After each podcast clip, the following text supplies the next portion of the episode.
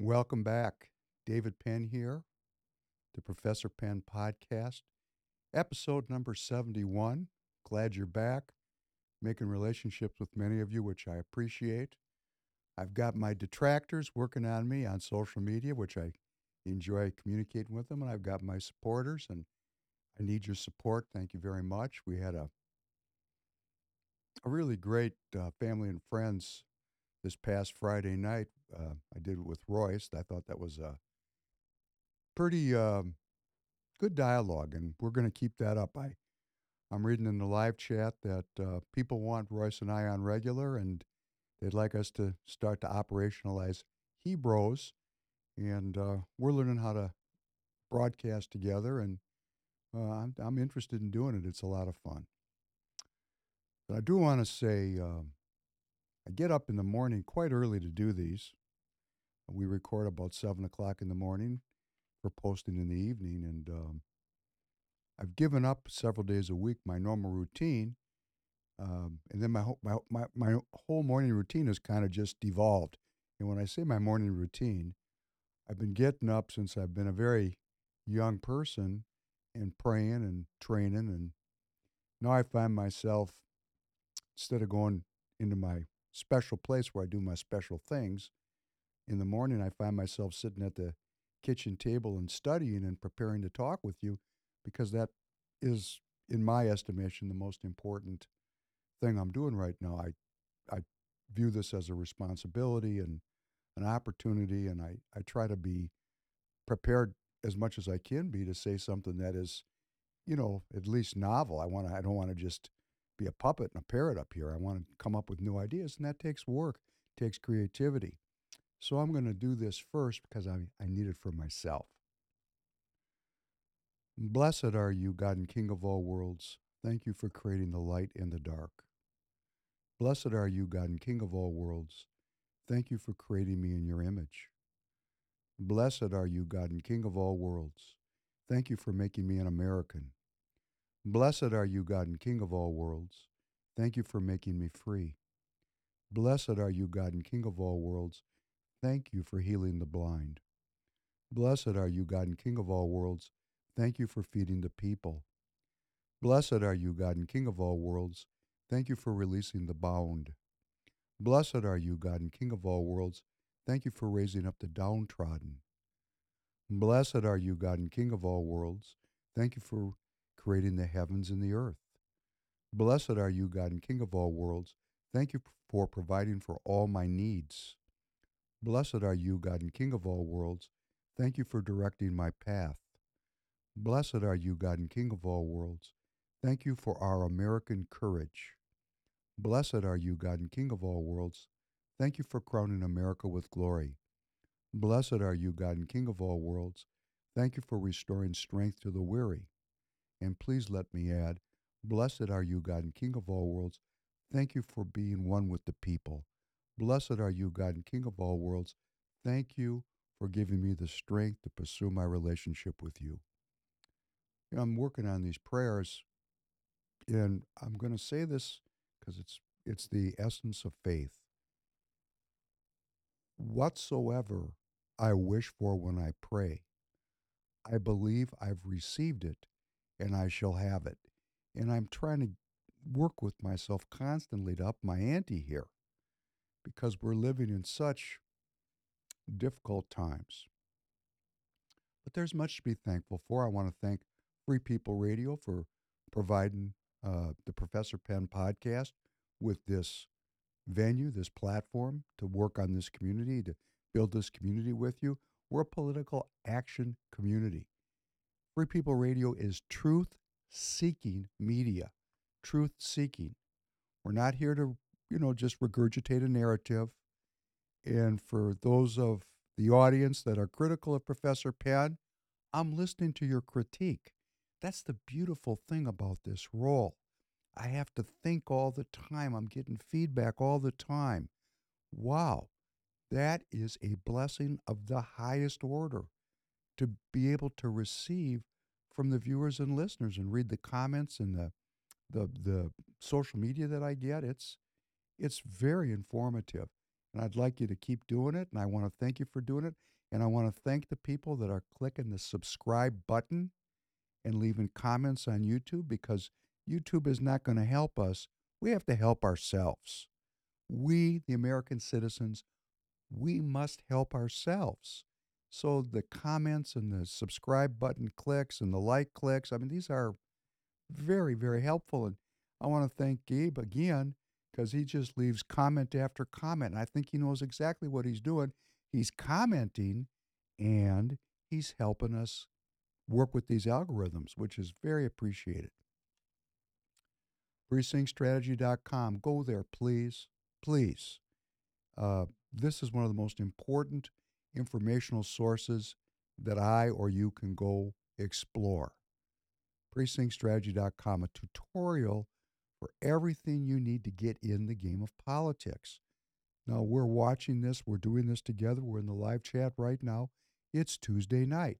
It's election day. All over the country, there are elections. It's an off-year election, but nonetheless, these are important barometers of where our nation is at today, where the American citizens are at, where our hearts and minds are at, how the media is going to craft a narrative. And it's really noteworthy today that over the weekend, the New York Times, no conservative rag. The New York Times is no, that's as leftist and as security state as we could get. I mean, the New York Times has relationships with the government. That's where the government goes to the Times and to the Washington Post. That's where the government goes to disseminate its narrative. And they had a poll, they did a national poll, and wouldn't you know it, President Trump, if the election was held today, according to this poll, would win famously with 300 plus electoral votes. He's up in all of the swing states, quite significantly up, except for one, that's Wisconsin, a border state here in Minnesota, very leftist population there. President Biden's support is evaporating. The Republican Party is, of course, working against President Trump. Yes, I'll say this again.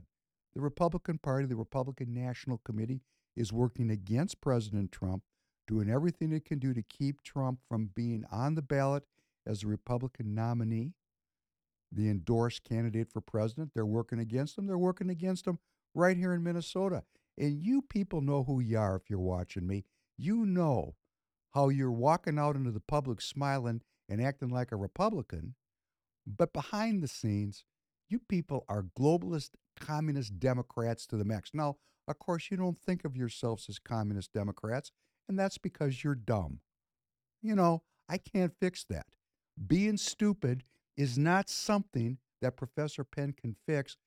Now, if you would keep coming to the podcasts, and let me just say when I label you, I do lots of dumb things myself. You know, one of the things we've gotten into, and I do agree with this, the labeling thing is no good. But if there's always the other side, the yin yang, if we never confront ourselves in the mirror, look in that mirror and realize how far I am falling short of my aspirations, at least I still have aspirations. Many of you have given up on aspirations. You're just clipping coupons now. Wow. The coupon clipper cruise, you know, out there trying to maintain the status quo, when so many of our fellow American citizens are suffering. Almost all of us are suffering. But you Republican rhino coupon clippers, you want to make sure that the cash in your hand just continues to accrue and build. You know, you people are materialists. That means you're a Marxist. That means you don't believe in God. Oh, yeah, you go to church. I get it. You go to synagogue. I get it. I get it. You go. But what's on your mind when you go there? You know, there's a great scripture, and it's from the New Testament. For those of you who are Jewish that are watching me, you might want to find this one. It's famous. I know you've probably heard it before. It is easier for a camel to go through the eye of a needle than it is for a rich man to enter the kingdom of heaven. You know, you have to make a decision. Do you want to sit there and count your money or enter the kingdom of heaven? It's very clear. Now, Professor Penn made a choice about this verily many years ago. And I suffer. I mean, I've really suffered financially. And that's okay. I'm okay with it. Because I have an entree into the spiritual world that I would not have had if I had sold out. What profiteth a man if he gains the entire world and loses his soul in the process? We got to think like this. Now, there are those in the Republican Party, they can't see it. And that's why we, the American people, the American citizens, are going to go to Precinctstrategy.com, take that tutorial, figure out how to get into the game of politics. And here in Minnesota, what we really need is delegates. That means going to your caucus on February 27th, getting elected to represent your neighborhood, then going to the Senate District Convention, which will be held shortly thereafter, and getting elected to represent your Senate district, and then you will have a seat at the table. You will be able to determine who gets the endorsement for all the different positions in the party and as elective candidates for elective office. This is what we need to do as Minnesotans, and from every state in the union, we need to become delegates. And change comes. Change comes. Here's some change. Speaker of the House, Mike Johnson. This is some change now. Now, we don't know if it's sustainable change. We don't know if it's optics. But coming out of the gates, when the speaker demands that the Ukraine funding and the Israel funding are on separate bills, even though the Uni Party wants one omnibus spending bill, and the Uni Party wants a clean bill. Just give us money. Give us money. Give us money. Give us money. When we're broke, $34 trillion in debt. And what does Speaker Johnson do? Speaker Johnson, quite courageously, separates the Ukraine aid from the Israel aid. And then the Israel aid's coming up, and he attached the Israel aid, a reduction in IRS funding by the amount of the Israel aid. It's some 17, 18 billion with a B dollars. B, billion. Big money, right? And, of course, you know, the Senate's going nuts. It's dead on arrival. And, you know, the Democrats are saying, oh, Israel's so important. How can you do this? This has never been done before. Well, hey, it's quite obvious. If Israel's so important, cut the IRS, assholes. You know? I mean, really, what Mike Johnson is doing is he's really stripping away the BS behind which these people hide.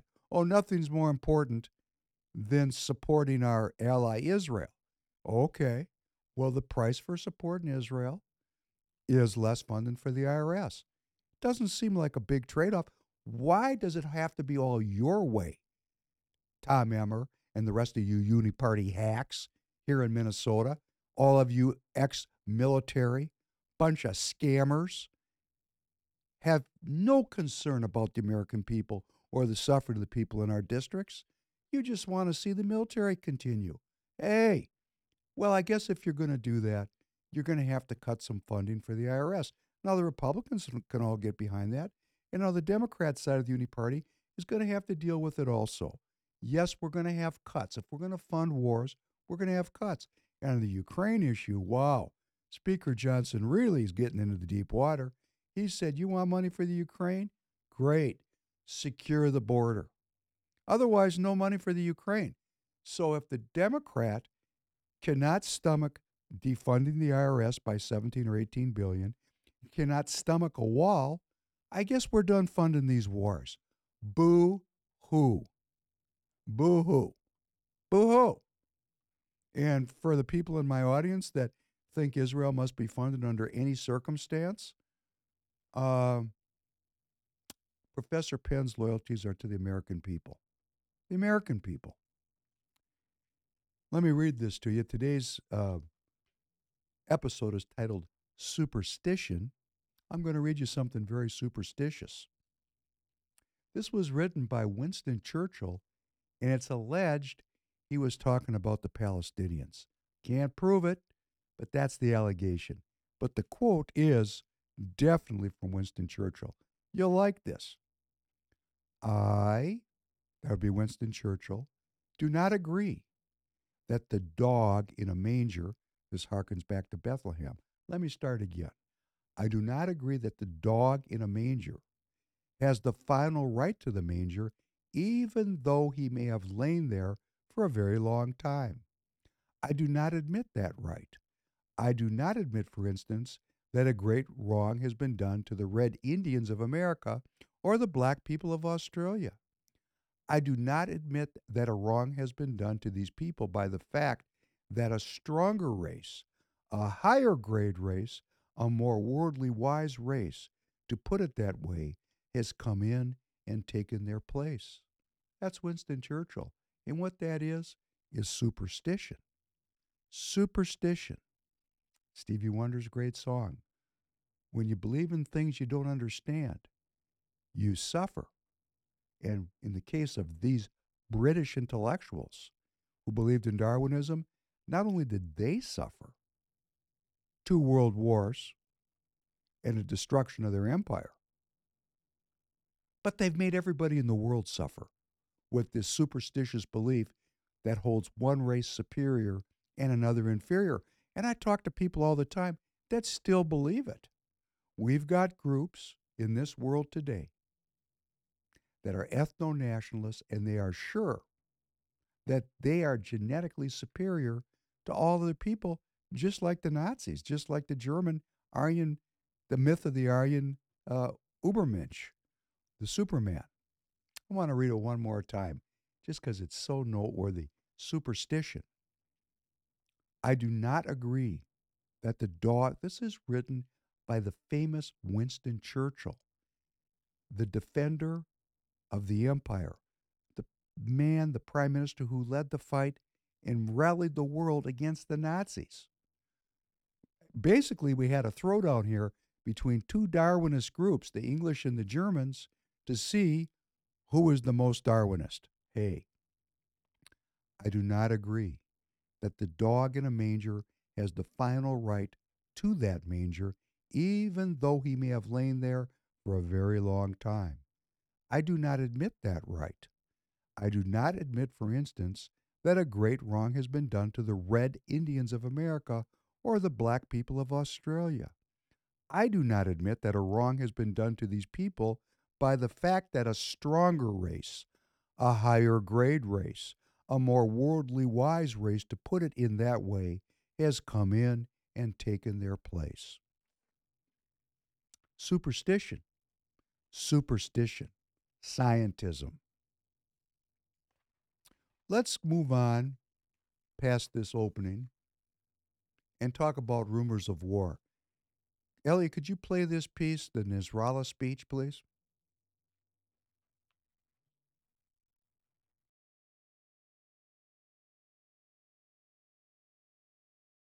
And it wasn't. There was a lot riding on this speech from the Hezbollah leader, and it wasn't just Lebanon waiting to hear what he said. They see Israel as the enemy and the bombardment of Gaza as a war crime, aided by America and the West.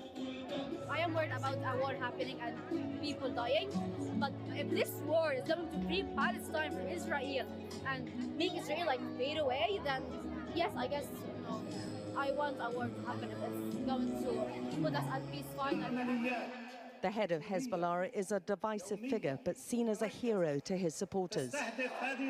And he broadcasts from a secret location on giant screens throughout Lebanon because of security concerns. His appearance was accompanied by war videos demonstrating Hezbollah's formidable military force, which is backed by Iran, like Hamas. And like Hamas, considered a terrorist organization by several countries, including America and Britain. but it carries considerable clout in this region. Even in the countdown to his speech, there's been a marked escalation in violence, with Hezbollah mounting multiple strikes inside Israel, including using explosive drones. The Hezbollah leader warned there'd be more of the same, much more, much worse. He used his first speech since the October 7 Hamas attacks on Israel to warn America it needs to rein in the Israeli onslaught in Gaza, or there will be all-out war. Fear that this could escalate or go into a full war or become a wider regional war is a realistic possibility, and it may happen. Israel's already warned Hezbollah they'll get a response far bigger than these, which were part of the latest escalation, but rather one of unimaginable magnitude if it opens a second front. Hassan Nasrallah's supporters are fervent, though, lapping up his threats of war. This is just what they wanted to hear, and they're celebrating wildly. They wanted to know that Lebanon was ready to fight to defend Gaza, that they are doing it, and it could get worse. We love the people of Gaza, we love the people of Palestine, and we will stand with them in all the catastrophes they are suffering from. And we will fight in front of them, and we will not give up at all. The Hezbollah supporters seem ready for war, even the very young. But the group's leader did distance Hezbollah and Iran from the Hamas attacks, saying they knew nothing about them. Despite much hype about Hezbollah declaring all-out war on Israel, this time there were no explicit plans, but plenty of threats. Enough, perhaps, to keep his supporters on side for now. Alex Crawford, Sky News in Beirut, Lebanon. Well, the rhetoric is very interesting to follow, and that's the news of the weekend. We'll cover what the Ayatollah in Iran had to say on the Thursday night broadcast. But Nasrallah is the man on the scene. He is the representative of the Iranians. He's funded by Iran. He's deeply linked to Iran. Hezbollah is a Shiite Muslim group that is an Iranian proxy in the region. They have control of Lebanon. Over a many-decade war, they destroyed the Christian community there, and the Christians really had to immigrate to survive. And I have good Lebanese friends, close Lebanese Christian friends that have moved to the West, and they were just run out of there. That would be called ethnic cleansing. So this ethnic cleansing thing, you know, it works across both sides of the aisle in the Uni Party that's, Shia, Sunni, Jewish. It's a Uni Party, another Uni Party. Working together, seemingly working against each other, but they're kind of working together too. We'll talk about that more as we go on down the road. I know that's going to piss off some of my pro-Israel viewers and listeners, and there are people that actually think I'm anti-Semitic and anti-Israel, anti-Jewish. No. I'm just talking about history. I will get down to a conclusion for myself, but I'm just reviewing the history from both sides of the football so we know how we got here. Because if we don't know how we got here, how are we going to get anywhere? So Hezbollah, he addressed his adoring fans. I liked how the one young lady said, Israel's just going to fade away. I wonder how that's going to happen. That's almost the related to Harari saying we need to disarm Hamas. These people just don't really want to say what they mean, because if they had to say it, they'd have to look in the mirror and confront their superstitions.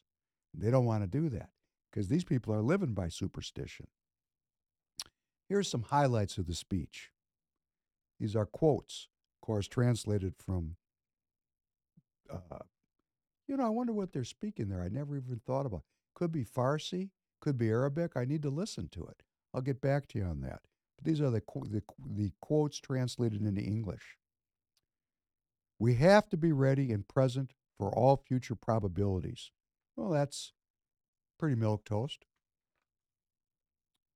The attacks on Israel near Lebanon's borders is very big from our side and very important, and it won't be enough for us anyway. In other words, the attacks are going to continue. And in that piece, you saw attacks on Israel by Hezbollah. So there is a northern front developing. Nasrallah says his group is aware that it's taking a risk in the daily border attacks against Israel. Because why? Because the U.S. military has come into the region with several aircraft carriers, nuclear submarines, and the U.S. is clearly signaling to the Iranians and their proxies, Hezbollah, that if there's any serious action, the United States is going to get involved. It's called a deterrence. We'll see if it deters anything. Nasrallah says Israel forced a heavy deployment on the border with Lebanon, and concomitantly, Israel had to deploy its forces. So there is an allocation of resources by Hezbollah and Israel into that northern area, and Nasrallah points out that that's taken away from Israel's power to fight in the Gaza. He says that on October 7th, the attack on Israel was a purely Palestinian decision, and no one knew about the Hamas plan. Okay, great, sounds wonderful. I don't believe him. That's just me. Professor Penn does not believe that Hamas was working in a vacuum. Don't think so. Nasrallah says the U.S. is directly responsible for Israeli attacks on Gaza, which plays into what's going on in our country. Nasrallah says Israel will fail in wiping out Hamas as it failed in 2006. He praised the martyrs in Lebanon and elsewhere who are being killed in fighting against Israel. He said that dying in the fight against Israel is the greatest of all things a person can do in their life. Quote, just watch how a fighter advances and places a rocket on an Israeli tank. How can they defeat this land and these type of fighters? And he said that previous and future sacrifices in Gaza, the West Bank, and all fronts are worth it. Now, this was fenced as a non-inflammatory speech in the Western globalist press. I watched it carefully, and I saw it as being very threatening. And Nasrallah was definitely keeping open the option of Hezbollah joining the war in a much more comprehensive way. So we're all sitting around here now waiting to see who pulls their guns out of their holsters and starts blasting away. So far, there's been a lot of saber rattling, but right now it's Hamas versus the weight of the Israeli military. It's not really a fair fight. And deterrence may be part of it. As I said, the U.S. military has come into the region quite strongly. And our House passed a resolution. Listen to this one. That a nuclear Islamic Republic of Iran is not acceptable, number one. That number two, that Iran must not be able to obtain nuclear weapons under any circumstances or conditions. That number three, that the United States would use all means necessary, any means necessary, to prevent Iran from attaining a nuclear weapon, and four, to recognize and support the freedom of actions and partners and allies, specifically and including Israel, to prevent Iran from attaining a nuclear weapon. So, this is kind of a nothing burger, but it was past its deterrence. And the reason why it's a nothing burger is because that's been the policy of the country going back for decades, not to allow Iran to get a nuclear weapon. So they've reinforced it. The United States of America, we the people, we used nuclear weapons in Japan at the end of World War II. Hiroshima and Nagasaki devastated those two communities. Show of force. Got into an argument with one of my best associates, Mr. Tom, this weekend. I'm going to urge him to go back and look at the video, the episode where we talked about the dropping of those bombs, because the entire hierarchy of the U.S. government, from Eisenhower to Curtis LeMay to the secretaries of state, everybody has said ex post facto that it was unnecessary to drop those bombs. So we dropped them, and then we said dropping them is not cool. In other words, we the people are the only group on planet Earth that gets to say who can legitimately have nuclear weapons and when and if they're going to be dropped. That's kind of a scam, don't you think? That's kind of a scam. Now, while this is going on, the Germans have jumped up and figured out that Germany's on the verge of war, that there could be a war in Europe, and that Germany is completely unprepared. These are the events as we're walking into a deeper and deeper expression of this World War III. Germany, one of the great military powers of human history, is completely disarmed. It was disarmed after World War II. Its military was disbanded. It depends on the West for support. It was not NATO started in 1949. Germany was not allowed to join until 1955. It does not have much of a military, and the impulse of self-defense, the munitions industry, all the things that a country would need to defend itself, Germany has given up, and the defense minister of Germany is freaking out about it. Why? Because the Russians have destroyed the Ukrainians, and nobody knows what's going to happen next. And the Germans have a recollection of 4 wars with the Russians in recent times. They fought the War of the Austrian Succession from 1740 to 1748. They had the 7 Years' War, Germany versus Russia, 1756 to 1763. World War I, 1914 to 1918. World War II, 1941 to 1945. According to the protocol of the Potsdam Conference, there was to be a complete disarmament and demilitarization of Germany. All aspects of German industry that could be utilized for military purposes were to be dismantled. All German military and paramilitary forces were to be eliminated, and the production of all military hardware in Germany was forbidden. So Germany is not ready to get down. And now they're starting to recognize, we can't defend ourselves. And these crazy American firsters are gaining power over the United States. Maybe America's not going to come to our rescue. Maybe we're not. That's correct. You better get your shit together. You might want to write that one down, Elia. You might want to put that one down. Give that one a beep. And while all this is going on, I recognized that even though in the last episode we played a very large, and again today we played these protests, but we played last time this 1.5 million people in Istanbul, at least that's what the Turkish government reported. It was definitely hundreds of thousands of people. And President Erdogan was, without a question of a doubt, being quite threatening. Well, it was some saber-rattling, because over the weekend what came out was Turkey is preparing an Israeli war crimes case for the Hague's International Criminal Court, another globalist institution, the International Criminal Court, the ICC, of which the United States and Israel do not participate. So when Turkey is saying, hey, we're not really going to attack Israel with military, we're going to attack Israel with law. Well, at this point, we know that President Erdogan is working for the globalists because the ICC is a globalist institution, and the effort of Turkey to bring Israel to the ICC to be prosecuted for war crimes indicates that Turkey is supporting the New World Order. What a surprise. Well, all this is going on. What does it mean to Professor Penn? What does it mean to you? And we know this, but I've got to do this because it's my ass. Please play this clip under Border Wars of Trump, Pelosi, and Schumer talking about the wall during the Trump administration.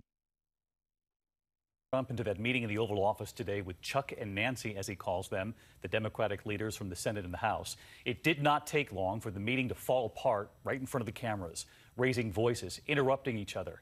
It was quite a scene. President Trump had invited them, and he invited the cameras in as well. The president said there is progress already on building the border wall. Pelosi and Schumer later saying that's not true. and the president making it clear today he would be willing to shut down the government right before Christmas if he doesn't get $5 billion for his wall. Jonathan Karl tonight with the drama right in front of the cameras. For a moment, oh so brief, the president talked about working with Democrats, but then his border wall. And then we have the easy one, the wall. That'll be the one that will be the easiest of all. What do you think, Chuck? Maybe not? It's called funding the government, Mr. President. So we're going to see, but I will tell you the wall will get built. We'll see what happens. Tremendous amounts of wall have already been built. Tremendous amounts? According to the Department of Homeland Security, they've actually only repaired or replaced some 31 miles of fence that already existed. Now the president wants Congress to pass $5 billion for his border wall by next week, or he'll shut the government down.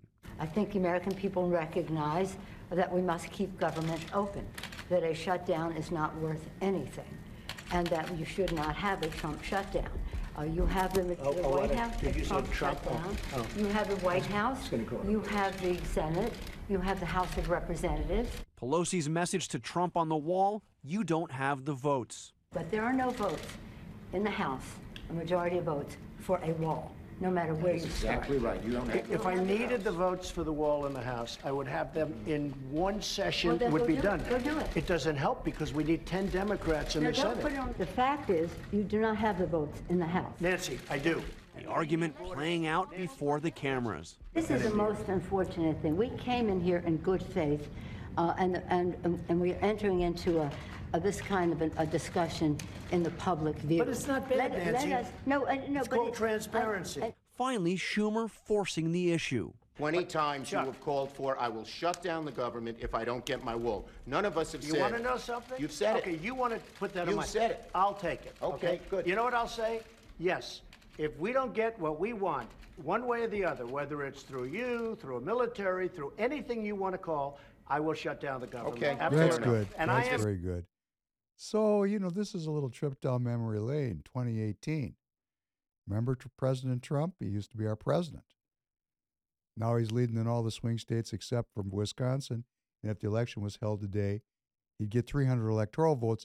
And I'm sitting here in Minnesota, and the Republican Party of Minnesota is trying to submarine him, and the RNC is trying to submarine him. So we have a political leadership, a uniparty leadership, that couldn't care less about what the American people think. That's of no interest because they're globalists. They know better for me than I know for myself. Isn't that nice? And I can trust them. They're such a trustworthy group of people. They're transparent. They tell the truth. They're upfront. They don't have hidden agendas. They don't belong to secret societies. They're Americans after all, right? This uniparty group, whoa, they're great. Look at their performance. Why don't we play this piece about the Darien Gap? Now, just a few years later, President Trump was not able to succeed in securing the border. Let's take a look at a couple pieces about what's really going on there today. Darien Gap is at the Darien Isthmus, the Panama Isthmus, that little sliver of land between Panama and Colombia.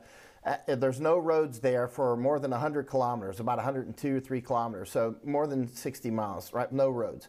And some of the roughest jungle in the world, really sticky mud. It's got special mud and some serious mountains and very dangerous rivers, flash floods. It's a rainforest.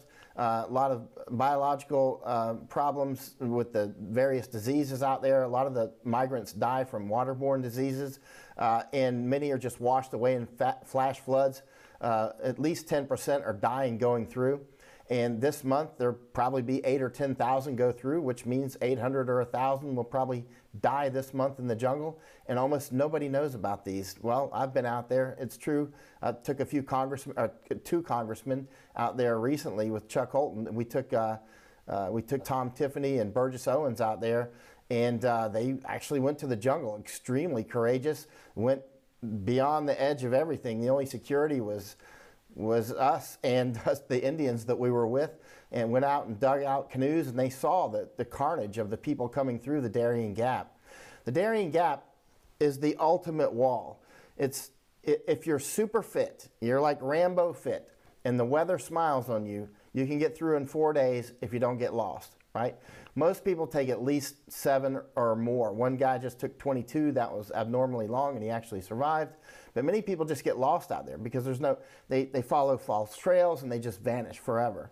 For instance, a family asked me yesterday to help them find some of their family that was lost in 2016. Of course, the chance of that are very slim. Many of the migrants who are coming up through Mexico actually have to start in South America because they can't start in Mexico. They can't get a visa to Mexico. So they start in 3 major countries in South America. They start in either Suriname, that's where many of the Cubans and the Haitians go. They go to Suriname because they don't need a visa. And Suriname is that little tiny country in the north part of South America. It's an old Dutch colony, so Dutch is one of the languages. And so they'll go there. And then from there, they'll take a bus to either Brazil or Ecuador, and they get up to Colombia and cross. Now, so they'll either go to Suriname, Brazil, or Ecuador to begin with, because they can get visas on arrival. So let's jump into the Darien Gap side of things first, before we jump into the Europe side. Now, you mentioned an incredibly disturbing number, and I just wanted you to kind of qualify this for me. You said that 10% don't make it, 10% going through the Darien Gap die along the way. Explain this to me. How are you getting these numbers? My good friend Chuck Holton, a very experienced war correspondent, we've been down there quite a lot together. In fact, we're going to be back in the Darien Gap in about 4 days from now. He puts the number higher. He puts it at 1 in 7, which would be more like 14%. How do we get the number? We don't know. That's a very good question, because we don't know how many go in and we don't know how many come out.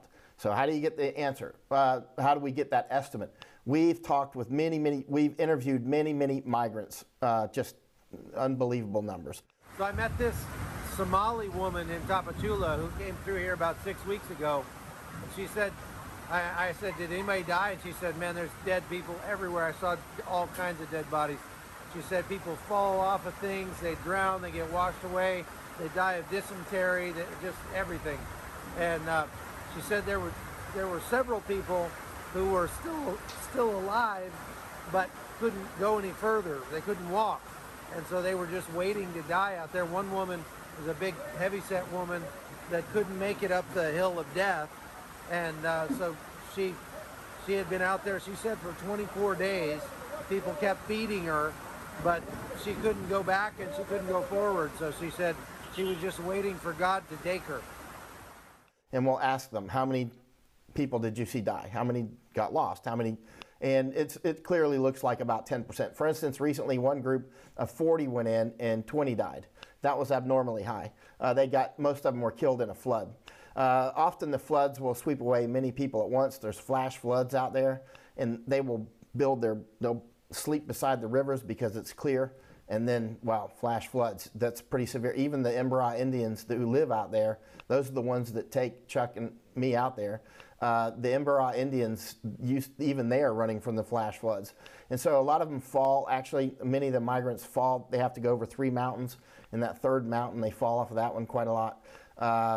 You saw a video that I sent to you. That was a little rough. That's not as rough as a lot of the places. Many of them drown. Many drinking water that's tainted. Many of the children die. Many children, like even 1, 2 years old. Pregnant women going through, many of those die out there. You'll see many children coming in with no parents because the parents died out there.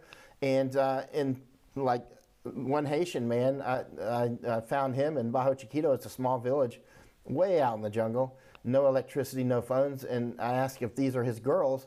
And he said, no, their mother almost died, and she's in the clinic, in the tent, actually, which was near us. And the girls they looked pretty scared. They were like 3 and 4 years old or so. And he said he took both of the girls and helped the mother as much as he could. I would say 80% of the people that come in have no shoes because the mud pulls their shoes off, or their shoes aren't good to begin with. So they got bloody feet. And often they're being carried in by some big guy that's still strong enough to do it. Other people come into Bajo Chiquito village and they die. Many of the migrants, by the way, are also murdered out in the Gap. They get murdered by bandits out there. And many are raped. You'll hear many stories of women being raped, especially Cuban women. And so huge stories about that. I've published some of them actually on Epoch Times. Thank you. That's the great Michael Yon. You might want to follow him on social media. Michael Yon, Y-O-N. He's a war correspondent, bravery unparalleled, and he's down there broadcasting to us the human tragedy, the superstitions that are involved here are profound, profound. I'm not going to delve into it. I want all of us to think about the superstitions that would lead people to go on a journey, a trek, where 14% of them, maybe as high as 20%, die in transit. Child sex trafficking, kidnappings, murders, rapes. And it's so liberal of us, we're encouraging these people to take this journey.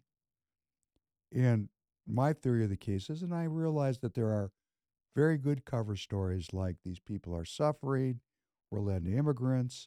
We had an entire episode on immigration, several, in fact, detailing the tortured history of immigration. I mean, the United States has been resisting immigrant waves since the first immigrant.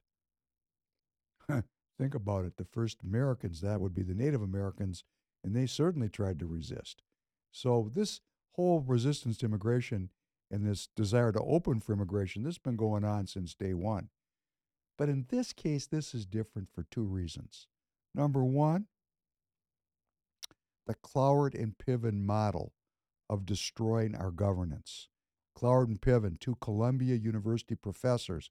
Shout out to my daughter at Columbia. Please come home. You know,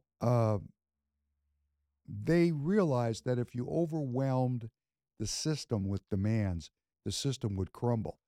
Barack Hussein Obama, law school professor, student of Columbia Law School. Maybe he got exposed to Cloward and Piven there. And guess what? When you have health care for all and public education for all, and then you have millions and millions of people that come in, oh, that's going to overwhelm the system. That's number one. Number two, as we watch this last 2 minutes, you know, there's wide, disparate estimates on this immigration since President Biden took office. Some as low as 3.5 million, some as high as 15 million. The number 6.5 million seems to be getting a lot of press this past weekend. So I'll just do a little math. 6.5 million. 10% is 650,000. 1% is 65,000. 0.1% is 6,500 people. And these people are coming from all over the world. They're coming from countries where the populations go in the street and chant death to America. We're in a war. We're in a war with people that are willing to kill civilians. Our border is open. And if 0.1%, 6,500 people came in who are intent on destruction and murder and mayhem, well, let's just think about what 20 Saudis did on 9/11. So let's watch this piece and look at how big this surge really is. I know you've seen it, but we got to leave a marker in the sand about this.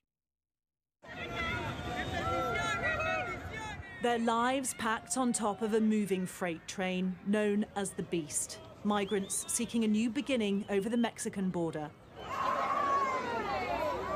These, mostly from Venezuela, men, women and children, families clambering aboard where they can outside the Mexican town of Arapuato. They're part of a new wave of thousands amid a surge in illegal migration to the US. Sleeping on top of cardboard boxes here, these people had been waiting days next to tracks for an opportunity. Your VA says, despite the risk we take, I would say we have no alternatives until we reach our destination. Mayala's here too with her partner and 6 children.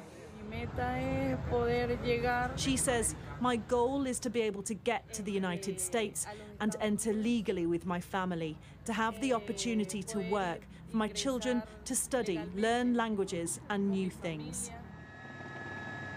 Large numbers continue to overwhelm officials as they pour into Texas border towns. El Paso's described as at breaking point. More than 8,000 turned up in the city of Eagle Pass this week. The U.S. Homeland Security Secretary visited the president of Honduras in Texas. We are seeing an increase in the number of migrants arriving at our southern border. This is a reflection of the fact that the number of displaced people, not only in the entire Western Hemisphere, but globally, is at an historic high. Our immigration system is absolutely broken. This week... Now stop that, please. Thank you. There's Mayorkas, Secretary Mayorkas, who we've covered before, saying the system is broken. Previously was saying everything is good, but they're getting out in front of it now. And they're saying it's a global problem of mass dislocation. Well, why are people being dislocated? Who's dislocating them? Why are their polities breaking down? And there are those of us who believe that it's quite intentional. It's related to the COVID lockdowns, that their economies have been destroyed. And now we have a U.S. administration, a Democrat administration, that's welcoming these people into the United States. Well, the Democrats, you know, they were the folks that... they were the folks out in front of the slave trade, right? I mean, who was the Confederacy? It was the Democrat, because the Democrat believes in open borders, free trade, and at the time of the Confederacy, free trade in people. That would be called slavery. Free trades in goods and services. Free trade. Free. It's free. Well, nothing's for free. There's winners and losers in every transaction. And in this case, with this immigration, well, are these people doctors and lawyers and professors and engineers, nurses? No, these people are poor, poorly educated migrants. If they had something worth staying home for, they wouldn't migrate. They have nothing. And they're coming to our country. They really represent kind of a new slave class or a new dependency class. Slaves are dependent upon the master. People that cannot take care of themselves, that can't generate an income, become dependent on the government. It's the same idea, but a little different. And then, of course, how are the Republicans involved in this? You know, that'd be the RNC, the Uni Party. Well, back at the time of the Confederacy, we had two proto-Republican groups. We've talked about it, the Whigs and the Know-Nothings. The Whigs were the precursors of the Republican Party. Abraham Lincoln was a Whig, and they had their Antifa group, that was the Know-Nothings. And these people were viciously and violently opposed to immigration, of Catholics specifically, and then later Jews. They were Protestants. They didn't want Catholics coming into this country, or as they'd call them, those that follow the popery. If you ever want to go enjoy a little movie, watch Gangs of New York. Martin Scorsese covers it quite adequately. And there was a deal between the Whigs and the Democrat. And the deal was, you let us keep these Catholics out, and we'll help you manage your slaves. And President Lincoln said, BS. Slavery is an abomination to both the enslaved and the enslaver. And he left the Whigs and formed the Republican Party in 1856. This was an act of Christian virtue because Lincoln believed that slavery was an abomination in a very kind of Christian context. And he wanted America to develop without slavery. And we fought a war, 10% of the country died, and we threw off chattel slavery. But this is a different kind of a slavery, a different kind of dependency, and the same groups involved. That'd be the Democrat Party. These people represent human inventory. How are we going to educate these people? How are we going to provide a good life for them? Well, the Uniparty says, hey, y'all want to reindustrialize America? We have to be competitive. Now we got people that aren't citizens. We give them a special status. They don't have to get the minimum wage. You see how unholy this alliance is. And it really goes into the trade in people. This, you know, free trade is trade in people. You're looking at it here with this migrant surge. It's a trade in people. It's a trade in sex trafficking.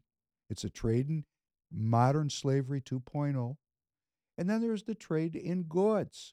And we've talked about, and I want to just come back to it one more time, the post-World War II Democrat liberal order, trade liberalization, the impulse to open borders to finish goods from other products has led to the loss of millions and millions of American jobs, the degradation of our communities, the loss of the dignity of work, the loss of productivity, the loss of self-organization of our American citizens, and now the Democrat, to be sure that those American citizens become dependent, are letting in millions and millions of people that will just add to the squalor and the dependency and the hopelessness that only government can address through social programs.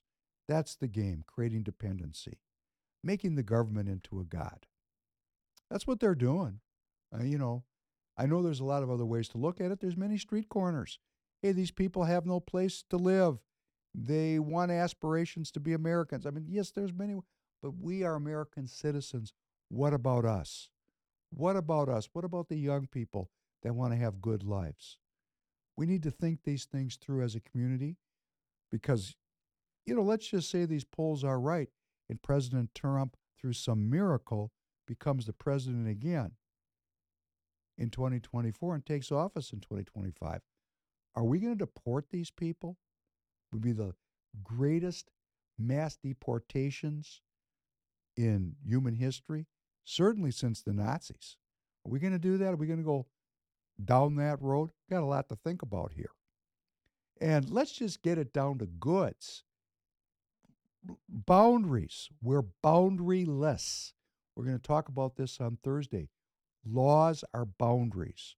When you change the laws or you don't enforce the laws and there's no boundaries, well, let's just play this piece. You see this, Michelin closes Ardmore. We'll play it one more time. We played it last time. It's so critical. Tonight, workers at the Goodyear Tire Factory in Fayetteville will wait another day to find out if union leaders in the company can come to an agreement or if they'll go on strike. Union leaders say there has been significant progress on wages and benefits for workers, but they say there's more work to be done. Today, hundreds of employees waited for a 6 p.m. deadline and made sure they were heard. They say it's about getting fair treatment for the work they've been putting in over the years. It is what it is. That's the best I can say about it. Hopefully we'll get some kind of contract, but if not, then we'll be out here holding the line, just trying to see if we can stay out long enough, which I will personally. Well, it's some nervousness, you know, we're just waiting to find out something so we know if our jobs are secure or not. You know, within a short period of time, we're ready to go back to work, but won't get a contract straightened out. You know. Union negotiators return to the bargaining table with the company tomorrow. Workers say they are ready for either outcome. Okay, let's just play this piece at the bottom. Michelin closes Ardmore, please.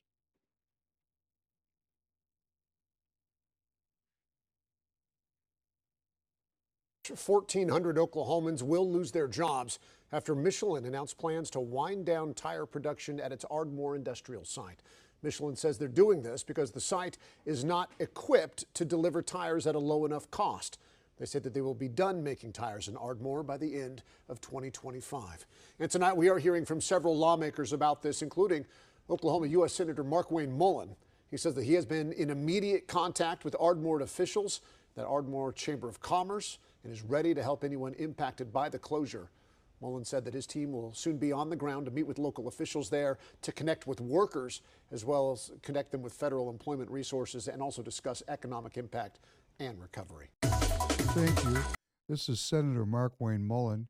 Again, I said this last time, no conversation about trying to save this plant, just about retraining people. This is the same Senator Markwayne Mullin that was so quick to throw shade on Representative Congressman Matt Gaetz, alleging that he was involved in all kinds of unseemly and morally lacking behaviors as a representative. Markwayne Mullin claimed he knew Gates, and Gates came out and said, I don't ever met this guy before. Well, he's clearly a globalist, and we need to go to work on him. He's, you know, you don't even know where to start. I mean, when you wade into this group of this cast of characters, this cast of cats, of con men, neocons, con men that lie to the American people. I mean, we just can start at A and go to Z. We just don't have that many people we can look up to. And that's why I'm asking you to be a delegate. That's why I'm asking you to take 24 hours a year and vet out the candidates that your party endorses to run. Listen to them. Be engaged. We can change this. Thank you for supporting truth-seeking media. Go to freepeopleradio.com. You can support us there. Thank you. And Target.com, an e-commerce online retailer. Target, we're self-financed here with Target. You have to buy tires. You buy them from Target. You support this movement and this broadcast and this Free People Radio channel. But what's great about it is the price is right. It's all the major brand tires, all the low-cost tires. And when you buy them, the price is right, and I'm going to ship them right to the local dealer in your backyard. You pay Target $25 per wheel for service. That means mounting, balancing a new valve stem, and disposing of your old tire. And you make an appointment online on Target. You've paid Target for the service. You've paid Target for the tires. You show up at your local dealer at your appointed time. They put the tires on. It's cashless, and you're out the door. It's easy. It's problem-free. And if you have a problem or question, you call Target or you email Target, and you might get to talk to Professor Penn. And I look forward to meeting you, and I want to thank you for supporting us, because the work we're doing is really important. We gotta sell soap. We gotta stay on air. That's how we do it. Everybody in conservative media and alternative media is doing this. We're just trying to do it without selling out. We're not trying to get rich. We're trying to expand the movement. So thank you for the support. Now, I want to talk about a Mossad asset. We're going to get serious here for the last half hour. When I say a Mossad asset, there is a man whose name is Mossab Hussein Yosef. Mossab Hussein Yosef was born in Gaza, or possibly the West Bank, I don't know, I'm assuming, please forgive me. But he was born in the Palestinian territories, that I know for sure, and he is the son of the founder of Hamas. Let me say this again. He is the son of the founder of Hamas. He is charismatic in a very Palestinian way. I've made the comment, I've been friends with many Palestinians in my lifetime. They're very educated people, and they're very charismatic, and they have a lot of energy. And this guy embodies that Palestinian ethos beautifully. And if you go online, you can find him. I'm going to say it again, Mossab Hussein Yosef. He's appearing on Fox News. He's appearing everywhere now. He is clearly a security state asset. He flipped at some point in his life and went from being a member of Hamas to being in league with the Mossad as a secret agent, and he is reputed to have foiled many terrorist plots by giving information to the Mossad. That's the Israeli CIA, their secret service. They're spooks. He's a spook. That does not mean his message is invalid. It just means he's a spook. We have to keep that in the top of our mind. He's going to reflect something to us that needs to be seen. Can you play this piece? 243, Mossab Hussein Yosef. Human Rights Council. The occupying power continues with its colonial policy and its daily violations. It continues to abuse, to arbitrarily detain, to carry out ethnic cleansing, steal land and natural resources, uproot trees, steal money, Israeli activity to Judaize Jerusalem, demolition of homes, confiscation of land and property, spoiling of natural resources. Racist violations perpetrated by Israel. Israel continues to commit various forms of human rights violations in Palestine. Israel, the occupying power, is advancing in its efforts of mass colonization and continued apartheid. Put an end to this colonialist regime. Apartheid, atrocities and massive destruction inflicted on the Palestinian people. War crimes, crimes against humanity, ethnic cleansing and state terror. Thank you, United Nations Watch. Shukran, Sayyid Rais. I take the floor on behalf of the UN Watch. My name is Mossab Hussein Yosef. I grew up in Ramallah as a member of Hamas. I address the words to the Palestinian Authority, which claims to be the sole legitimate representative of the Palestinian people. I ask, where does your legitimacy come from? The Palestinian people did not elect you, and they did not appoint you to represent them. You are self-appointed. Your accountability is not to your own people. This is evidenced by your own total violation for their human rights. In fact, the Palestinian individual and their human development is the least of your concerns. You kidnap Palestinian students from campus and torture them in your jails. You torture your political rivals. The suffering of the Palestinian people is the outcome of your selfish political interest. You are the greatest enemy of the Palestinian people. If Israel did not exist, you would have no one to blame.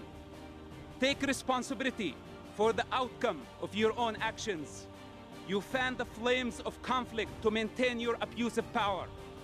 Finally, you use this platform to mislead the international community, to mislead the Palestinian society, to believe that Israel is responsible for the problem you create. Thank you. Council members are stunned. Palestinian delegation doesn't know what to do.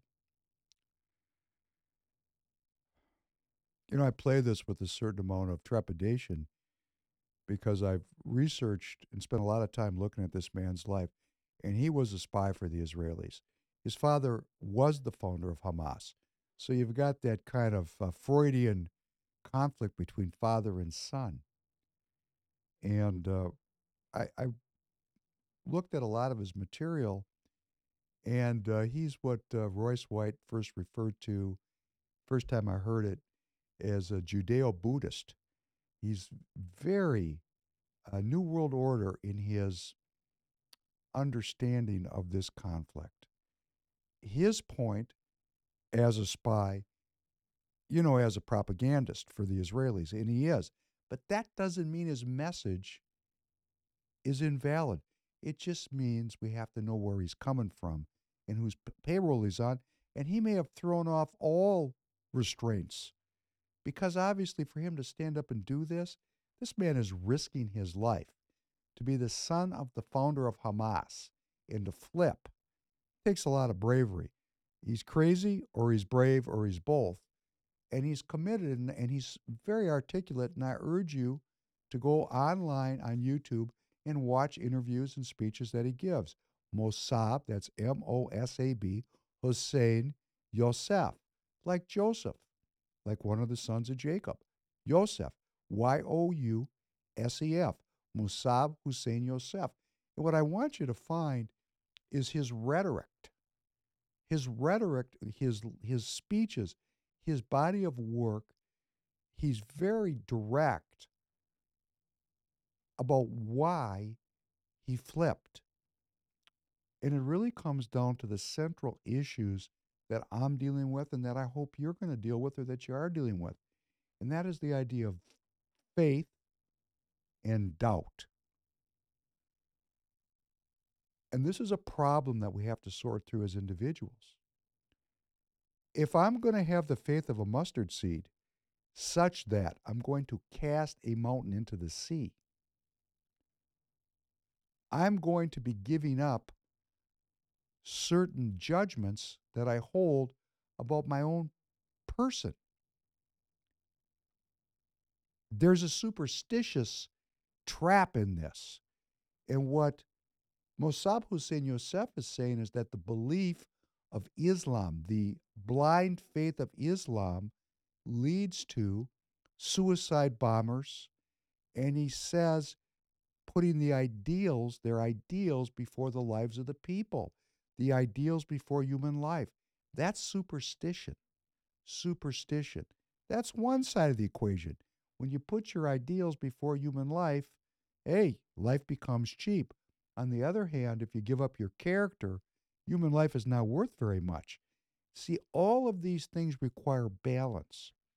And what Yosef has stated quite publicly is that he prefers Western doubt, the doubt of the West and the democracy of the West, to the totalitarian organization around faith.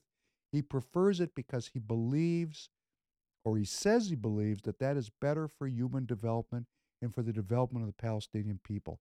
It's a beautiful argument, and it really makes me think about my own desire to be more faithful, more believing, and how that works in the doubt.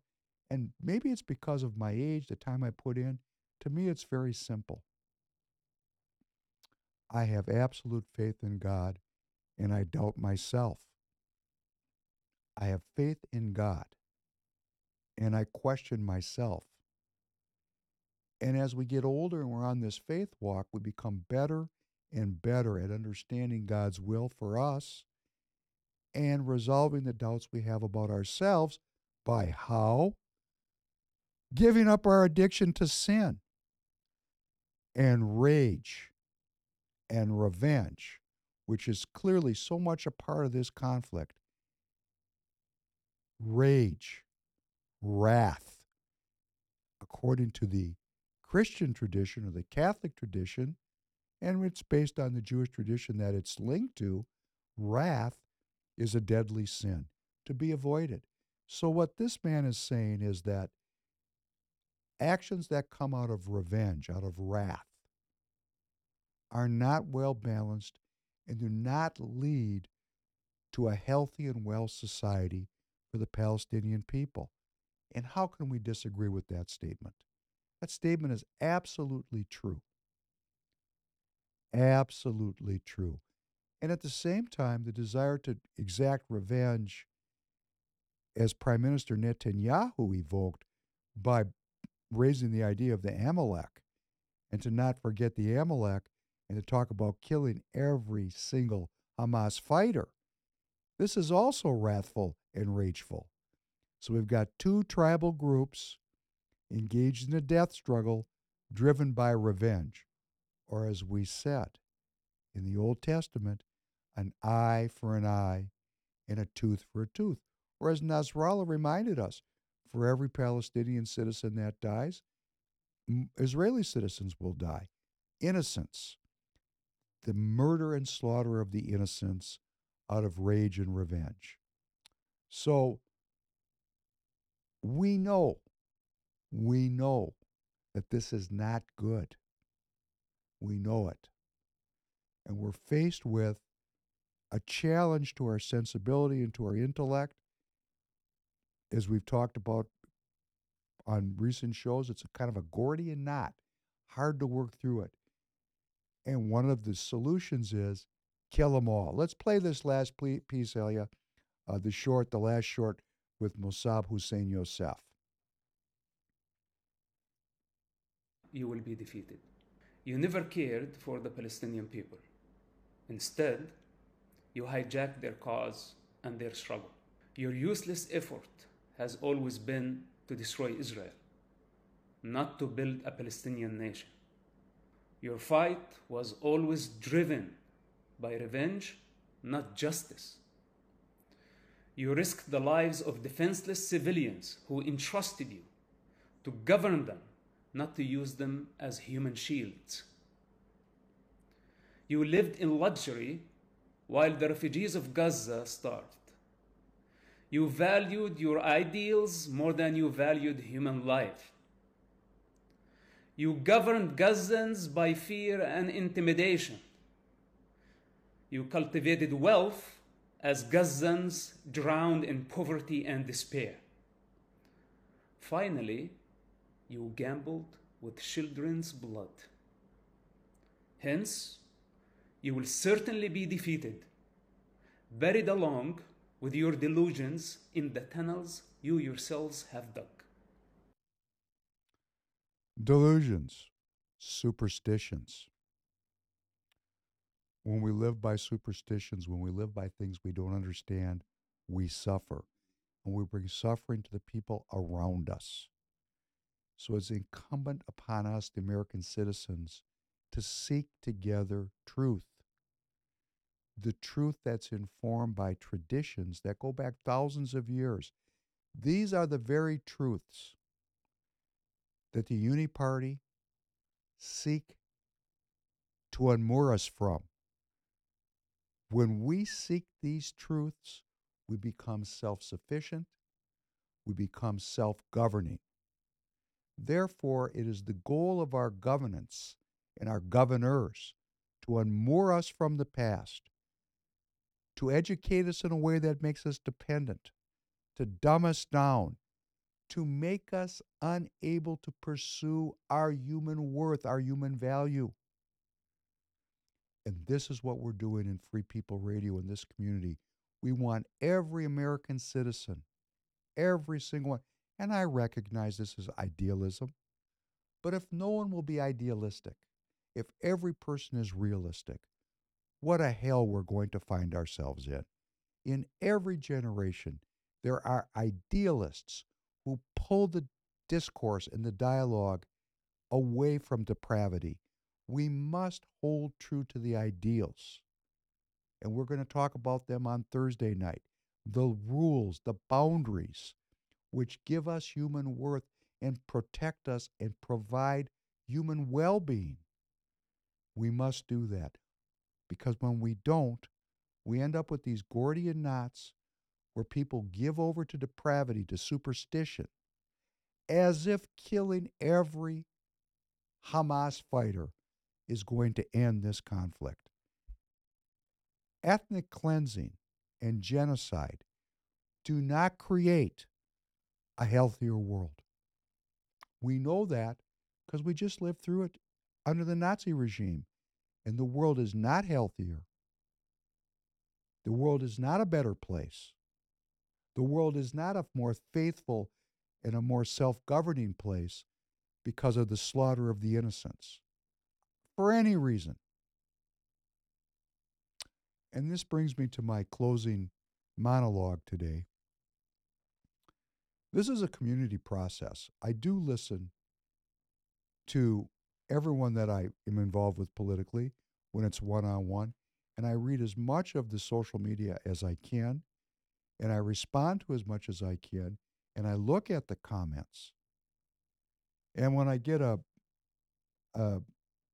viewer listener like Sphinx Chat, who's riding on me like I'm a horse, critical of my presentation about Israel, and I understand he's a firm supporter of Israel, and I know many people like that, and I don't know if he's Jewish, or I don't know if he's a man or woman. I just know that he's or she is very angry at me because I'm presenting both sides of this equation. And I think it's incumbent upon all of us to listen, to not move quickly when things become incomprehensible. This kind of violence, this kind of hate and revenge is relatively incomprehensible if you're not part of those tribal traditions. No, I am part of that tribal tradition, and I do understand it. I'll tell you a funny story. I used to, Professor Penn was not always gray-haired. Like many of you, there was a time when I was strapping and young, and for a thrill, I'd fight to the death. That's what it was, because, that could happen. And I was in a basement one afternoon fighting, full contact fighting with a Palestinian. We had gloves on, and, you know, it wasn't intended to be deadly. And I got hit really hard and got rocked. And generally speaking, when you're training and someone gets rocked, people back off. But in this case, this guy jumped on me and was really hurting me. I mean, he was hurting me very bad. And I looked at his eyes because I was trying to defend myself, and I was taking a real ass kicking. And his eyes were red, just red. And I said, hey, stop. You know, I was trying to survive. I was bargaining. And he came to and came back into reality. And I said, man, what the hell was that? And he goes, oh, I'm so sorry. For a minute there, I just saw you as a Jew. Whoa. So when I tell you I know about this stuff, I do. I barely survived that one. I listen to all these people communicate, all the people that try to, and you're welcome, please, leave a comment, send a social media post. I really want to know what you think because we're forming a community. We do not want to live in a world where America is perpetually at war and we're funding and supporting tribal violence all over the world. It's just no way for us to live as American citizens. It's unnecessary. But there's an individual psychological process that's involved in this for every single person on the planet. Where are we at intellectually? And I know there are people, I mean, I've had them in the live chat. They go, oh, Professor Penn's a pacifist. That's not true. It's just not true. I'd like to say it was true. It's just not true. What I am is a person who understands violence. And I'm choosing not to be violent physically, emotionally, or intellectually. I look in the chats, people say I'm very peaceful.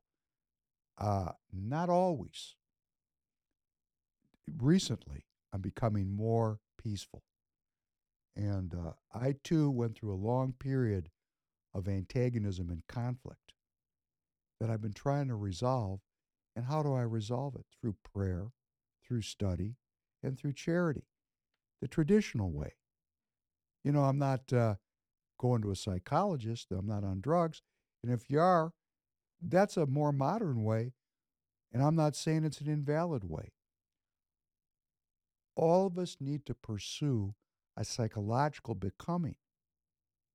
If we think we're perfect, well, we've kind of fallen into superstition, haven't we?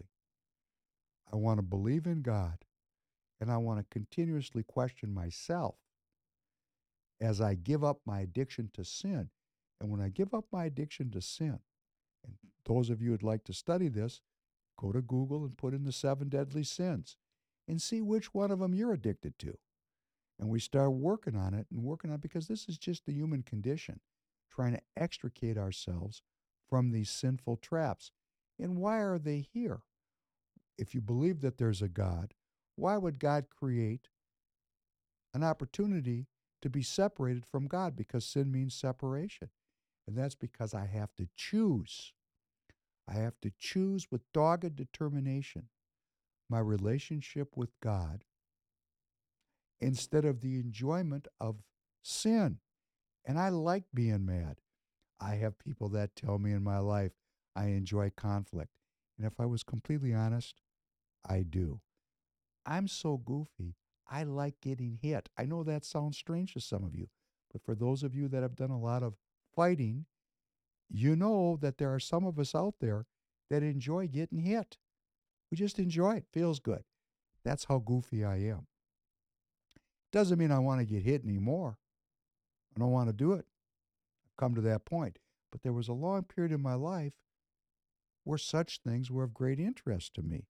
And I still have people in my life that say I like conflict.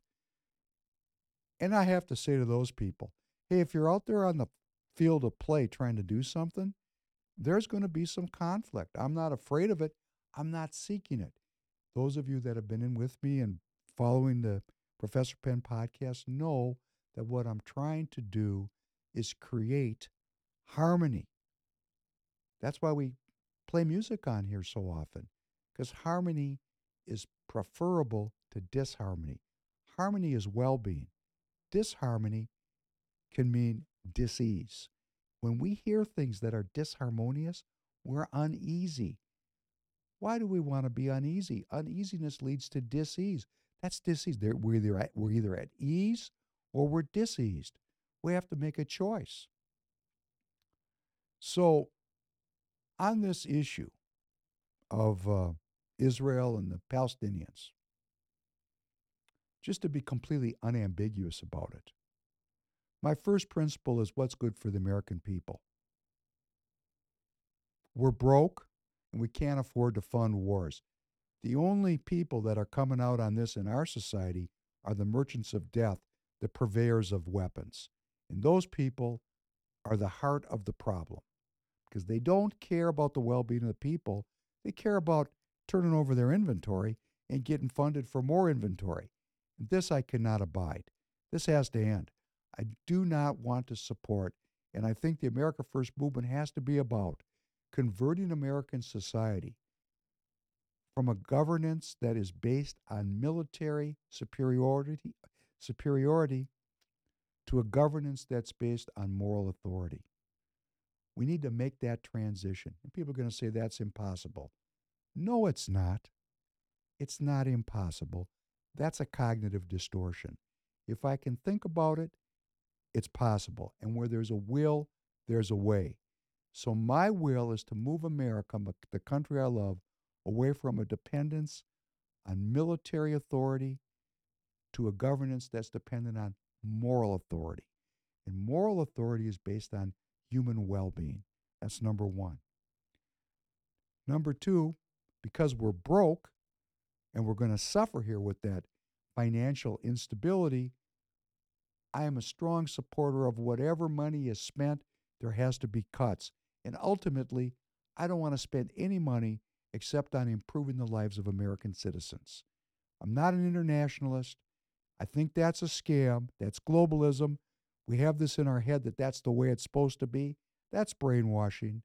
We can have our own country, bring our jobs back by creating our own industry here, and develop our own native American culture. Extricate ourselves from the colonial empire of the British, which we inherited after World War II. Second point. Third point, both the Palestinians and the Israelis completely suck. They suck. I don't care what street corner you get on. You look at the other street corner, and there's a catalog of crimes there that go back 100 years. Both sides are responsible for this mess. Both sides. People say, well, what do you want to do? Well, I'm going to do something that's very simple, and I want to just ask all of you to do it with me. Let's pray and demand peace. Where's the conversation for peace talks? You hear anything about peace talks in the Ukraine? How about peace talks over in Israel, Palestine? You know, we can be very aware of the reality of the situation, very aware, and maintain our focus on peace. I am going to maintain my focus on peace. I'm going to thank God for keeping peace in my mind, peace in my heart. Because guess what? The billions and billions of people on this planet, we have a vote. It's called our human will. And if we have a will for peace as the American people, it will be peace that we ensue. If we have a will for war and vengeance, like our neocons, like the Mark Levins of the world, the Dennis Prager's of the world, the Ben Shapiro's of the world that are seeking a military victory as if killing is a victory, self-defense is necessary. And this is why this is such a Gordian knot. Israel was violated. They have the right of self-defense. We're going to talk more about this. There's balance here we need to find. We as the American people need to demand balance. We need to demand peace. What do these words mean? Well, this is a process. We're in a process of communicating with each other. We're seeking political positions and philosophies that are good for the American people. We're seeking them together. So for those of the audience that think that there's an answer, like an answer is going to emerge, like it came down off a holy mountain, well, let's hope it does. In the meantime, we have to grapple with the issues and decide what we're going to do as American people. Like self-defense, right? We've let millions of untracked, undocumented people into our country in the middle of a war. Self-defense would mean having boundaries and borders, starting in my own personal life and then expanding into our communal life. Because when we believe things that aren't true, for example, that unfettered immigration is good, that's a superstition. We're going to suffer. So let's go out with superstition. This guy is great. His name is Sean Munday, and this guy is a master. Let's enjoy him together. I look forward to seeing you on Thursday night, and thank you very much for joining. Superstitious, the light is about to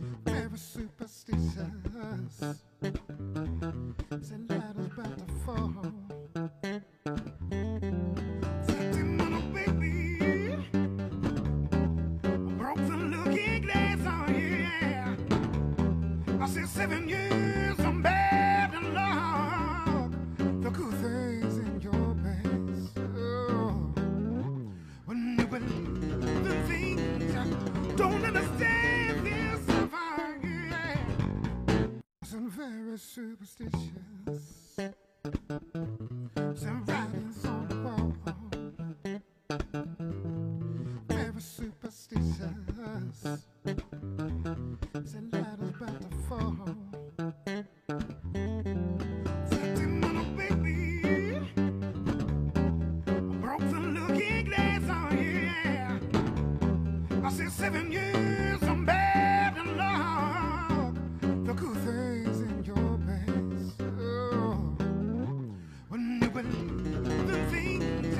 Don't understand.